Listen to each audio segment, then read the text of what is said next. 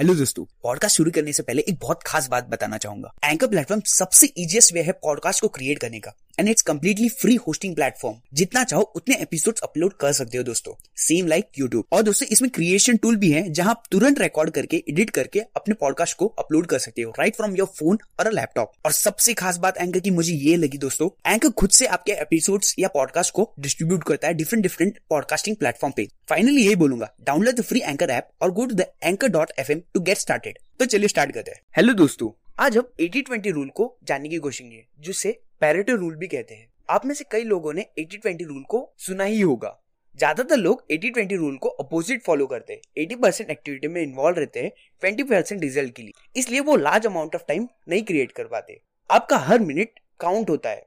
अब हम सही 80-20 परसेंट को समझेंगे। कहते हैं कि आपका 20 परसेंट एफर्ट आपके 80 परसेंट रिज़ल्ट को अकम्प्लिश करता है। इसे एग्ज़ाम्पल देके बताता हूँ।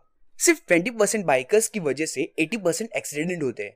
कुछ 20 परसेंट रोड की वजह से 80 परसेंट ट्रैफ़िक लगता है। सिर्फ़ 20 परसेंट क्लाइंट्स रिस्पॉन्सिबल होते हैं 80 परसेंट प्रॉफिट के लिए। अब इन एग्ज़ाम्पल से आप देख सकते हैं कि 20 परसेंट एफर्ट हमारे लिए कितना इंपॉर्टेंट है। इसलिए फाइंड करें उन 20 परसेंट इंपॉर्टेंट टास्क को, जो आपको 80 परसेंट रिज़ल्ट देने वाले हैं। इसलिए हर टास्क को एक स्पेसिफिक टाइम डिवोट करिए और उस टाइम को और उस टास्क को उस गिवन टाइम में खत्म करिए और 80-20 प्रिंसिपल को हर जगह यूज़ करें। ज़रूर गारंटीड अच्छे रिटर्न मिलेंगे। धन्यवाद। अगर बात ही अच्छी लगी हो तो लाइक ज़रूर करें।